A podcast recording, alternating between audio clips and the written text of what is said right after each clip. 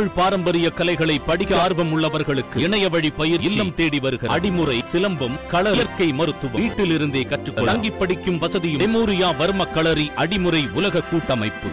IBC மங்க viewers எல்லாருக்கும் அன்பான வணக்கங்கள் சொல்லிக்கிறது. நான் உங்க பவி. இன்னைக்கு நம்ம வீடியோல எதை பத்தி பார்க்க போறோம் அப்படின்னா நம்ம வீட்ல இருக்கிற பல்லியை விரட்டுறதுக்கு ஒரு சூப்பரான ஸ்ப்ரேயை நம்ம வீட்லயே நம்ம உருவாக்கலாம். அந்த ஸ்ப்ரே எப்படி செய்யலாம் அப்படிங்கறத பார்க்கலாம். வாங்க. இதுக்கு தேவையான இன்கிரீடியன்ட் என்னன்னா வெள்ளை பூண்டு அதுக்கப்புறமா வெங்காயம். இது ரெண்டு தான் ரொம்பவே முக்கியமானது. ஃபர்ஸ்ட் நம்ம வெள்ளை பூண்டை தோல் உரிக்காம நல்லா இடிச்சு அரைச்சு வச்சுக்கணும். அதே மாதிரி வெங்காயத்தை நல்லா கட் பண்ணி அதையும் பேஸ்ட் பண்ணி வச்சுக்கலாம். இதோட மிளகு அரைச்சு பவுடர் ஆக்கிக்கணும். அது இல்லாம கற்பூரவல்லி இலை ஒரு ஏழு தேவைப்படும். இது எல்லாத்தையும் நம்ம ரெடி பண்ணதுக்கு அப்புறமா ஒரு பாத்திரத்துல ரெண்டு டம்ளர் தண்ணியை சுட வைக்கணும். அது நல்லா கொதிக்க ஆவி வரும் பொழுது அந்த இடத்துல வெள்ளை பூண்டையும் வெங்காய பேஸ்டையும் ஆட் பண்ணணும். இதை நல்லா ஆட் பண்ணிட்டு அதுக்கப்புறம் மிளகு அதுக்கப்புறம் நம்ம வச்சிருக்க கற்பூர இலை இது எல்லாத்தையும் நல்லா கொதிக்க விடணும். நல்லா கொதிச்சாதான் அதுல இருக்கிற எல்லா ஒரு இன்கிரீடியன்ஸும் அதுல இறங்கும். இறங்கினதுக்கு அப்புறம் அடுப்பு ஆஃப் பண்ணிட்டு வடிகட்டிட்டு இந்த தண்ணியை மட்டும் ஒரு பாட்டில்ல ஊத்தி வச்சிடலாம். அதுக்கப்புறம் இந்த பாட்டில்ல இருக்க இந்த தண்ணியை ஸ்ப்ரே பண்ணோம் அப்படின்னா நம்ம வீட்டுல பல்லி வரவே வராது. கண்டிப்பா இதை ட்ரை பண்ணி பாருங்க. உங்களுக்கு ஒரு நல்ல ரிசல்ட் கிடைக்கும். ரிசல்ட் எப்படி இருக்குன்றத கமெண்ட் செக்ஷன்ல ரிவீல் பண்ணுங்க. உங்க ஃப்ரெண்ட்ஸ் அண்ட் ஃபேமிலி யாருக்கு தேவை நினைக்கிறீங்களோ அவங்களுக்கு ஷேர் பண்ணுங்க. இந்த மாதிரியான விஷயங்கள்லாம் தெரிஞ்சுக்கணும் அப்படின்னா